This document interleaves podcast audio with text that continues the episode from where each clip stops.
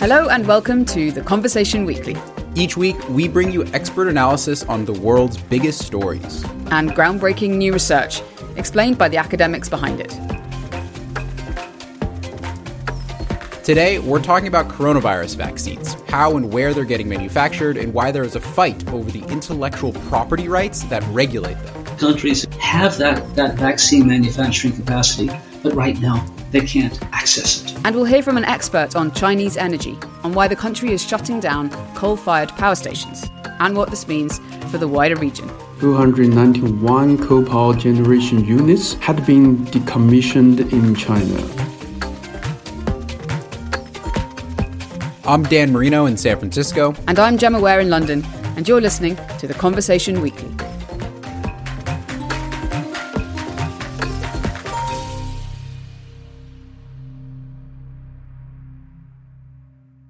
Gemma and I are in the UK and the US, but the story we're going to hear today is about how countries with lower incomes are struggling to get vaccines. A key reason for this is that companies in rich nations generally hold the intellectual property rights over the vaccines. Doctors Without Borders is calling on governments worldwide to allow countries to bypass patents and intellectual property on COVID 19 related drugs.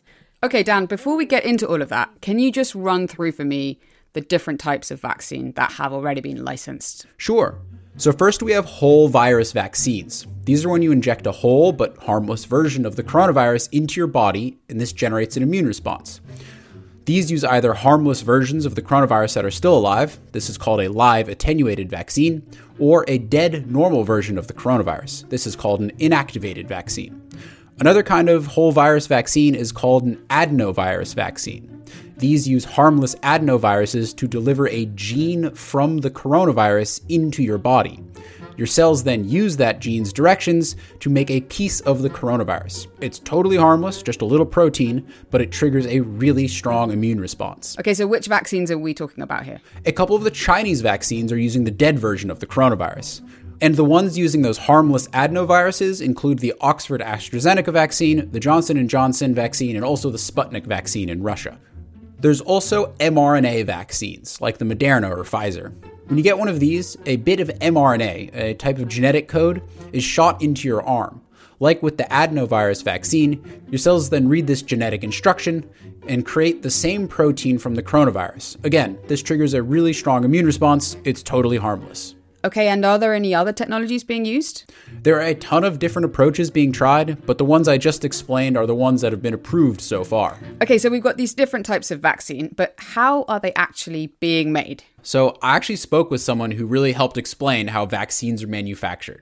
My name is Dr. Anne Moore, and my research interests are in vaccines. Anne is a senior lecturer in biochemistry and cell biology at University College Cork in Ireland. She first explained how adenovirus type vaccines, like the Oxford AstraZeneca vaccine, are manufactured. So, what you do, let's say for adenovirus, you would take some of your master virus and you would infect some cells, some very special cells that you understand all of the attributes about those cells, and you grow those up. The virus will infect the cells and produce more virus, and then you've enough cells in there where you have this bulking up of virus over the course of a few days. And this will be in anywhere from four litres of cell culture up to higher volumes, maybe 20, 30 litres. And then you, you have what we call downstream processing, then where you're purifying the virus vaccine away from all of the other components that you're not interested in.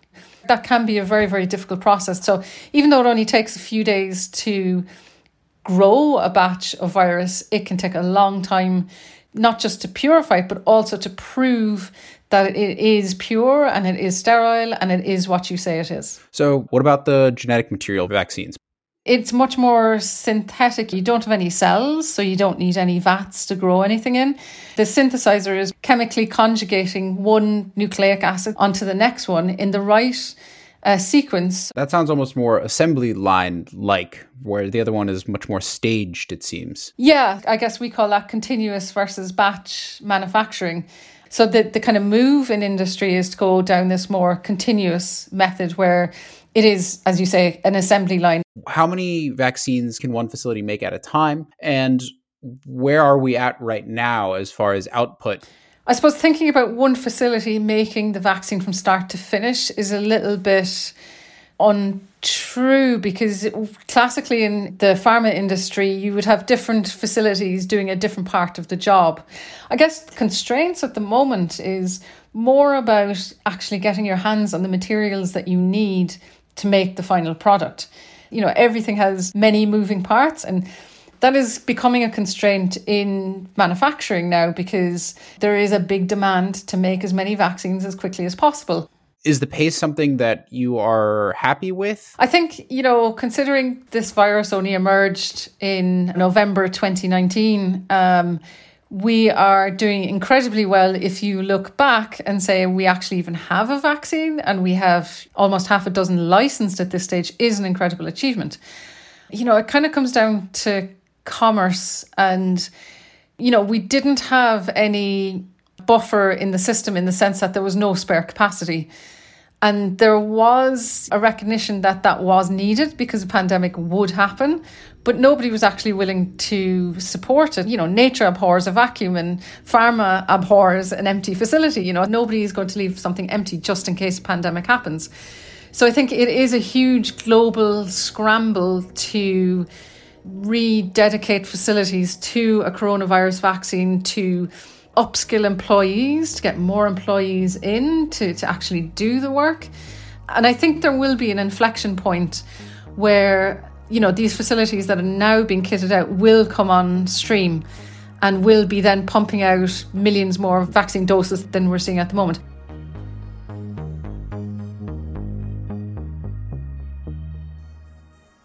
So, Dan, it sounds like Anne is saying, Good job so far, everyone, but the world could have perhaps prepared a bit better. Definitely. And I guess that's just kind of a major lesson from this pandemic, too. But she also touched on a hugely important part of the story here economics. The fact that these vaccines are being produced by large for profit pharmaceutical companies. Who made the vast proportion of, of vaccine for the world. And told me that there are essentially four major vaccine manufacturers in the world, and for the most part, they have their manufacturing facilities in the US and in Europe.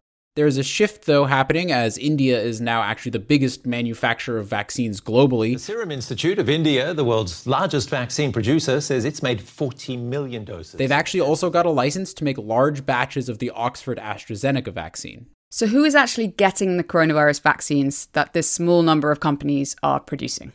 The answer to that also basically is who has the money a bunch of different countries spent a ton to pre order batches of the different vaccines, and this was happening even before these vaccines were approved. South Korea has secured deals for more doses from Pfizer and Canada Novavax. is among the rich countries that have pre ordered millions of vaccines. The U.S. has secured 200 million. According to the Duke Global Health Innovation Center, by early February 2021, the world's high income countries had pre ordered 4.2 billion vaccine doses, compared to a total of 670 million ordered by low income countries.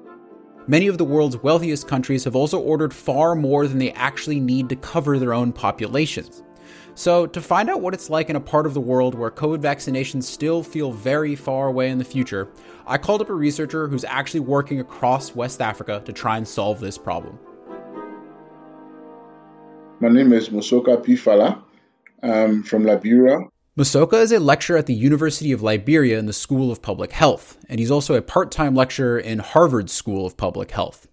He's been very involved in the research on Ebola and consults for the company Merck as an expert on Ebola vaccine licensing. He spoke to me last week from Sierra Leone and described the situation there. I can speak from West Africa a bit because at least I've traveled in recent times, Liberia, Sierra Leone, I was in Burkina Faso, and then I transited through Togo.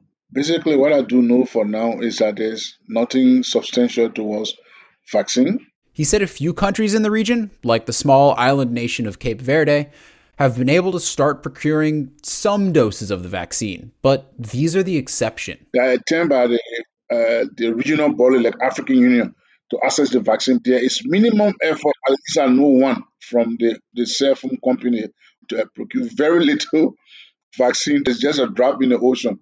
So basically, Africa right now does not have any substantive way to acquire the vaccines. Mosoka explains the reasons for this are almost entirely economic. Fundamentally, it's the economic cost of, of acquiring the vaccine.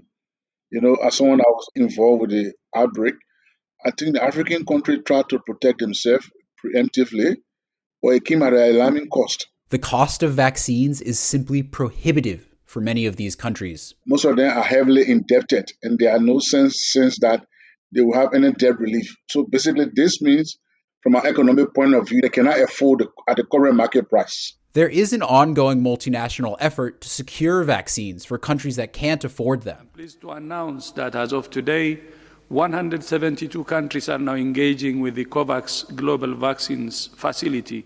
I'm talking, of course, about the COVAX initiative led by the World Health Organization. The initiative wants to get 2 billion vaccine doses out to these countries in 2021, but it's at an incredibly slow pace. Mosoka explained that many West African nations covered by the alliance are only expecting to have 3% of their populations vaccinated by mid 2021. To put that into perspective, as of February 14th, 3.9% of the entire US population had already gotten both doses of a coronavirus vaccine, 11% had already had one dose. Anne Moore explained that manufacturing a vaccine is difficult, and there have been a ton of delays already. This begs an obvious question why aren't more countries manufacturing vaccines that have already been approved, like the Moderna or AstraZeneca vaccines, for example? To understand why this is happening, we have to broach an ugly international issue. This is intellectual property rights around pharmaceuticals. To help me understand that, I called up Ronald Labonte.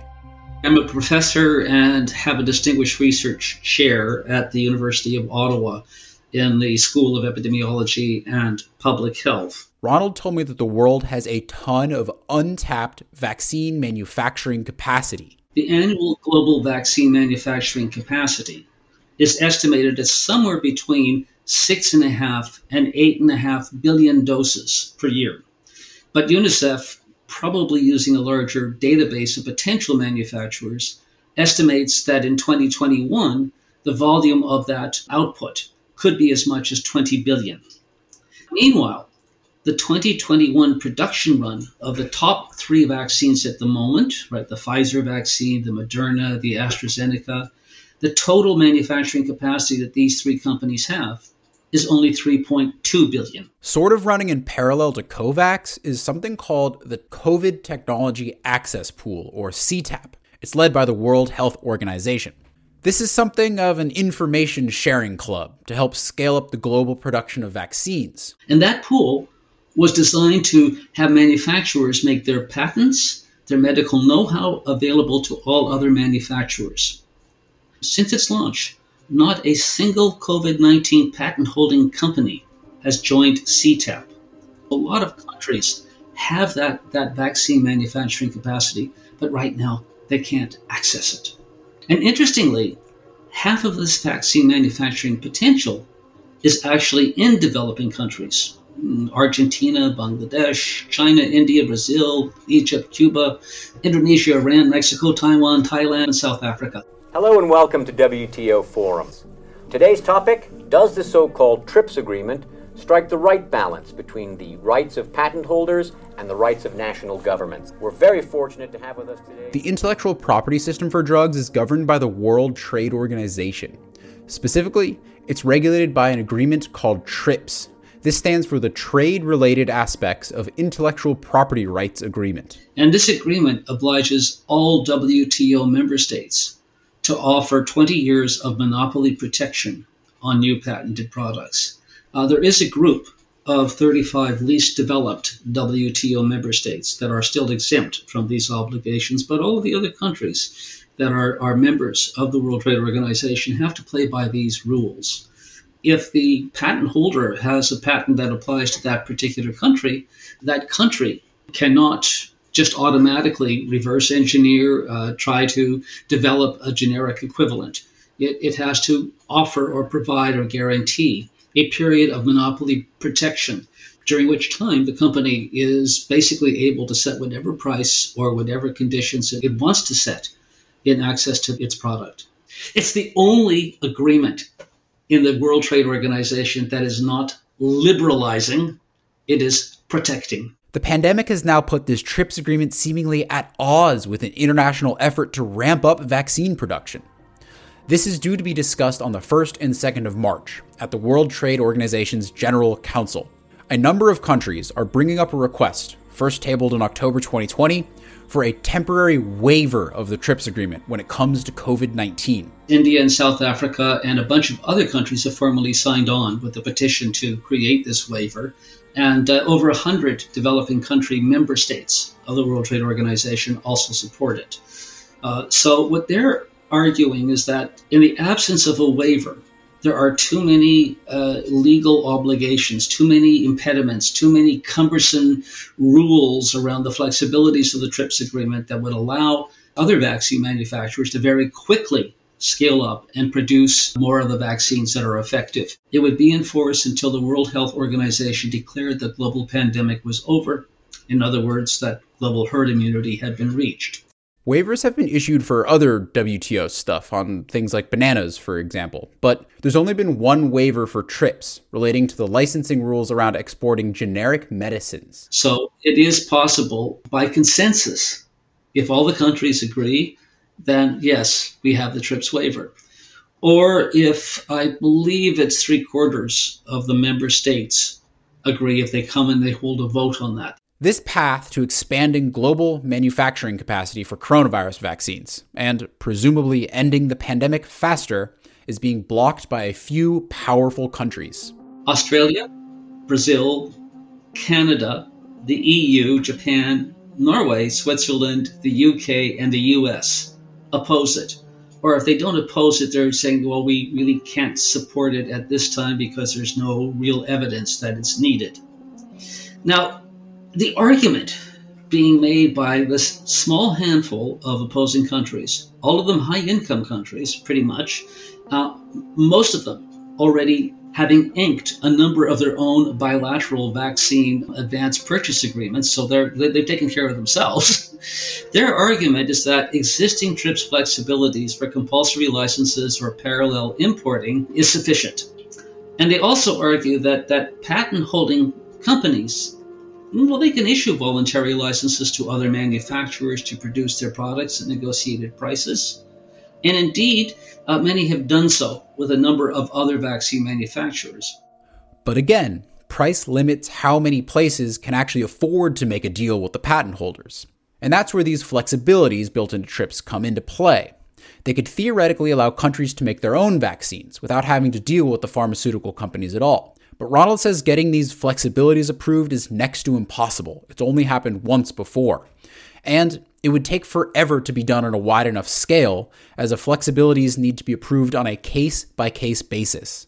What it really comes down to is that they don't want to touch the intellectual property rights regime of the TRIPS agreement, which is so profitable to the, the patent holding pharmaceutical industry. Intellectual property, it's seen as one of the engines of new kind of post industrial economic growth.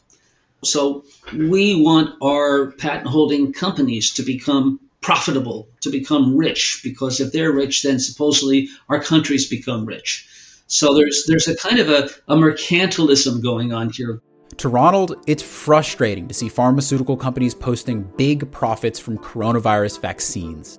The only reason the vaccines got done so quickly wasn't because of the wonderful inventiveness and the use of intellectual property rights that the vaccine manufacturers were able to put in place. It was because of massive, massive amount, billions and billions of dollars in public support, in billions and billions of dollars more in advance purchase agreements by governments that, that kind of gave the assurance of making a ton of money at some point in time and recovering all of those costs. It wasn't because we had an intellectual property regime system. Ronald has been advocating hard for the TRIPS waiver, including writing a few articles for The Conversation. But he admits, even if the waiver passes through the WTO, the effects are still unknown. Now, it may mean, uh, or it may be, that if the waiver were approved, that it would take a while for all of its actions to sort of begin to play out, and it may not make the huge difference that a lot of people think it could make. But we don't know that. We're in a global pandemic emergency. The longer we wait, the worse it's going to become, the more variants we might get. Uh, and the countries that are going to take the longest in actually being able to vaccinate their population to some sort of a kind of a national herd immunity are going to be the low income countries. When I asked Mosoka Fallah about what changes to IP and intellectual property rights might mean, he immediately pointed to the example of antiretroviral drugs and HIV/AIDS. As soon as the IP was opened up, the price went down. Once multiple countries like Brazil and, and South Africa manufactured HIV drugs, uh, antiretroviral, we saw that the prices went down and countries could access it.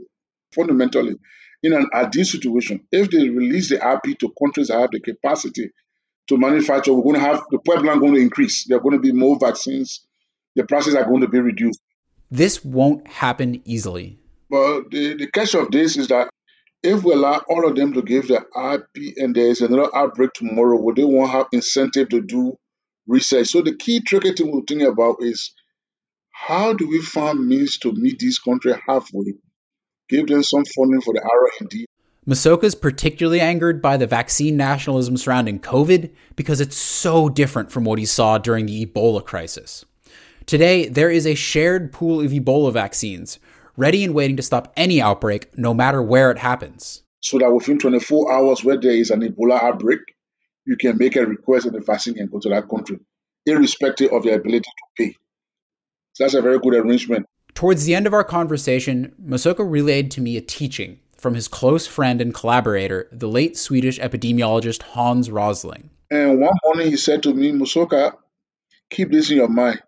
Everything you do in Liberia, you are protecting Washington, D.C. and London. If you don't do a good job in Liberia, London and D.C. are vulnerable. This is as true for COVID as it was for Ebola.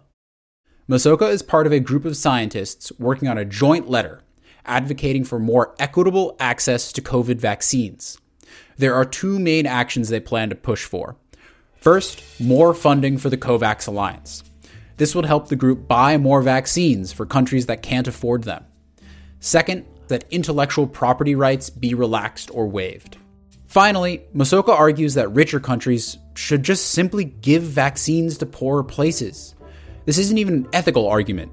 It's actually just the safest thing to do for everyone on Earth. And so, at, at some point in time, if you are vaccinated, say 50% or 60% of your rich population, then you begin to, to, to share with others because even from a protective point of view, from a selfish point of view, if you don't protect us, you are at risk because there is mutation happening. And so we are trying to propose potential alternatives. Okay, we're not saying get 100%, can you get 10%? But for your own survival, try to share some of that vaccine. He makes a compelling argument, doesn't he? He really does, not only from the ethics, but just the broader public health argument. Like, if your neighbor's house is burning down, not only should you save them because, I don't know, maybe it's the nice thing and the right thing to do, but also because it's gonna burn your house down too. If you're interested in reading more about vaccine manufacturing, vaccine nationalism, and the intellectual property rights around vaccines, you can read stories by Ronald Labonte, Mosoka Fallah, and Anne Moore on theconversation.com. Links to their stories and plenty of other further reading by experts are in the show notes.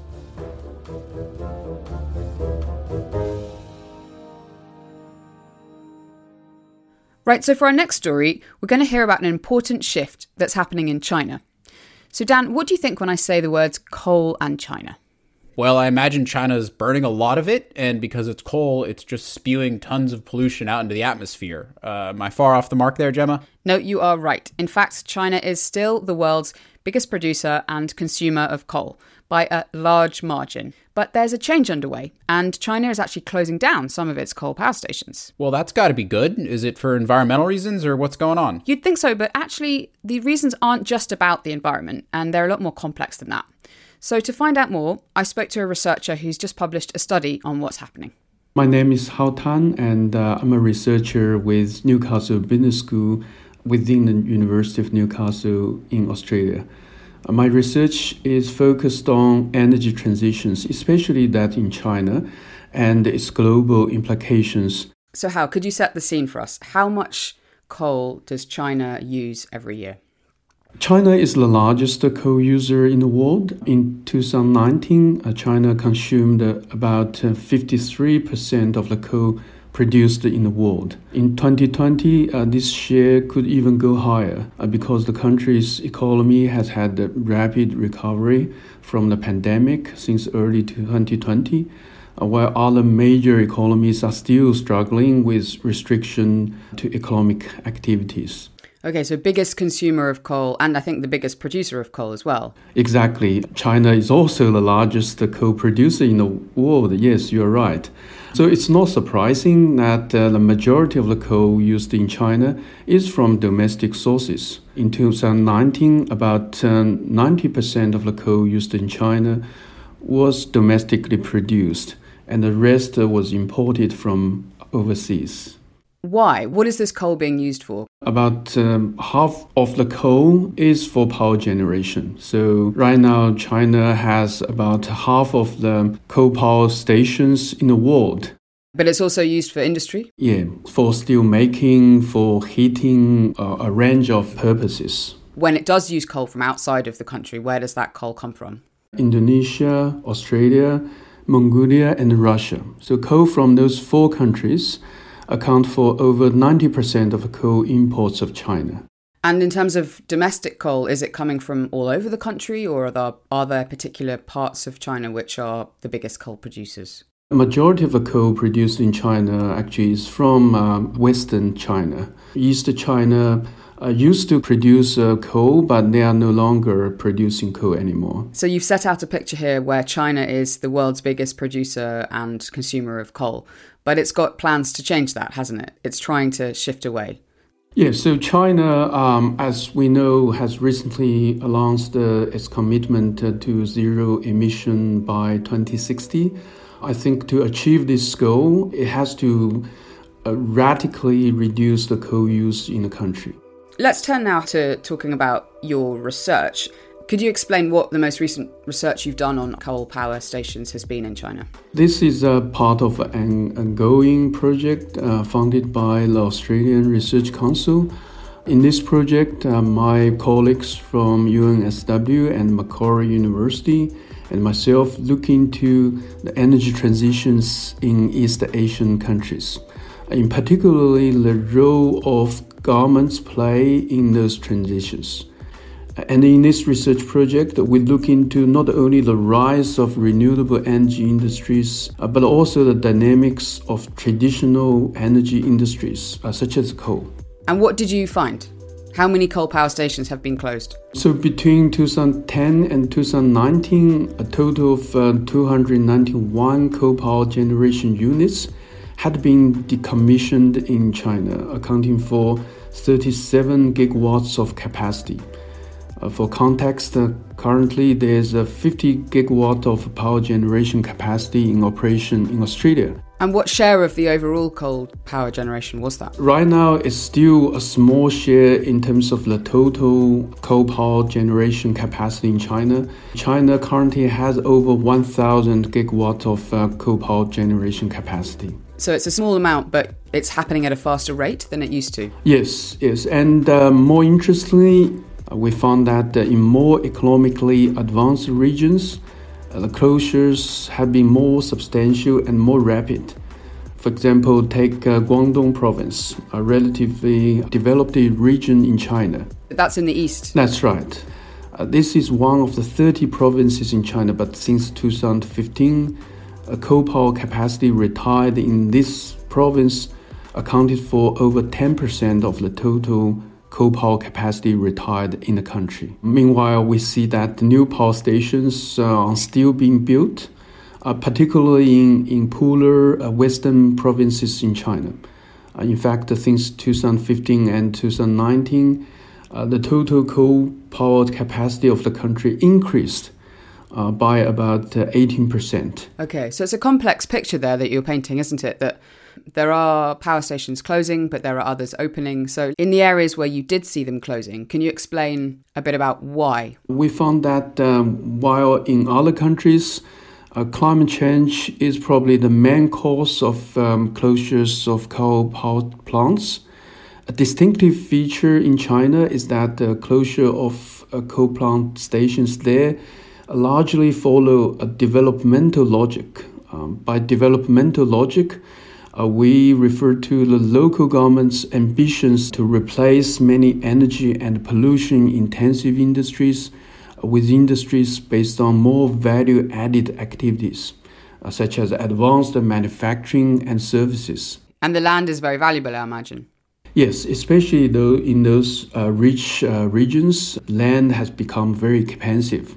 So that becomes an economic incentive for the closures of uh, power plants.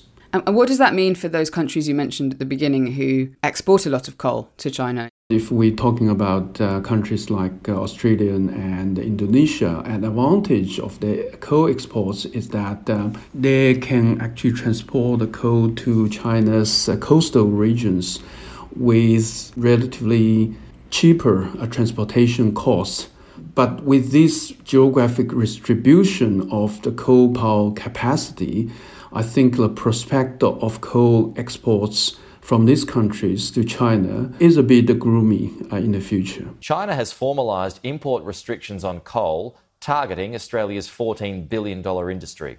I think, particularly with Australia, there's real trade tensions with coal at the centre of them.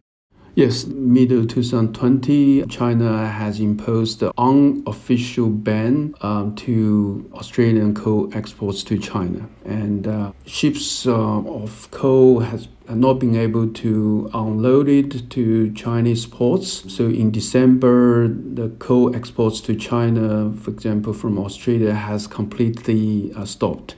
How does this shift that you're seeing in China fit into a wider pattern of energy transition, which you know you said at the beginning that you study the, the wider region? So those countries race to develop new carbon energy technologies uh, is not just about climate change. Uh, it's probably more to do with growing internationally competitive industries. This reflects the strong tradition of the development state uh, in those countries uh, where governments have the resources and motives to directly support uh, creation, transformation, and growth of new industries. So, what you're saying is that while there's an overall kind of uh, concern about climate change and a need to shift away from coal, that actually it's more economic drivers that are the reason behind the closures in eastern China. Is that is that what you're saying? Yes, you can say that. Yes. And what do you think about this 2060 net zero emissions target? Do you think it's achievable in the time frame? I think uh, we still need to see more evidence to assess whether this commitment uh, is achievable and uh, whether it, the Chinese government is serious about that. I think two immediate um, indications include uh, first the coming 14th five years plan, uh, which is going to be released by the Chinese government very soon, and second whether the trend of the emission. Uh, so as we know, in 2013, actually the emission in China uh, has declined between 2013 and 2017. But unfortunately, in, during recent years, that emission has picked up again. So we will look very closely whether that trend can be reversed. Well, thank you very much, Hao. It's been fascinating talking to you, and I appreciate you explaining your research to us. Thank you, Gemma. If you want to read more about this, you can find a link to a story that Hao Tan wrote recently with some of his colleagues in the show notes.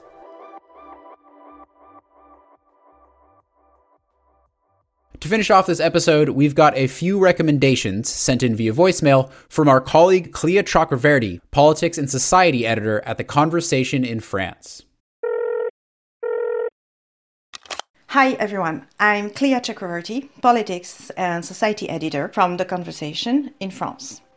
This week, I'd like to discuss a very sensitive topic that is shaking France at the moment. At the beginning of January 2021, lawyer Camille Kouchner published a book called La Familia Grande, in which she reveals how her father in law sexually abused her twin brother when they were teenagers. The book triggered a huge outcry, as the man she accused is a well known academic and is close to various elite circles in France.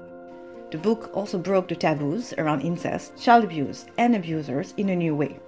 Following its release, thousands of French people came forth with stories of incest and abuse with the hashtag MeTooIncest. As historian Anne-Claude Ambroise Rendu from Université Versailles Saint-Quentin wrote for the conversation in French, Incest and child abuse are quite common within families, but they are too often silenced. Recent data published by a team of researchers from INED, also for the conversation, back her claim. In France, one woman out of 10 has faced sexual abuse while growing up, whether from outside her family or within. This week, authorities are discussing a possible revision of the law surrounding sexual abuse on minors. The reckoning for this historic abuse has only just started. Thanks so much for listening. That was Clea Chakraverty there from The Conversation in France. Alrighty, that's it for this episode of The Conversation Weekly. Thank you to all of the academics we've spoken to in this episode. And thanks to the Conversation editors Nicole Hashem, Caroline Southey, Moina Spooner, and Clea Chakraverty. You can find links to all of the expert analysis we've mentioned in this week's episode in the show notes, or head to theconversation.com where you can sign up to get a free daily email by clicking Get Newsletter at the top of the homepage. I promise you, it's actually a good newsletter. This episode is co produced by Mend Mariwany and me, with sound design by Eloise Stevens. Our theme music is by Neeta Sarl.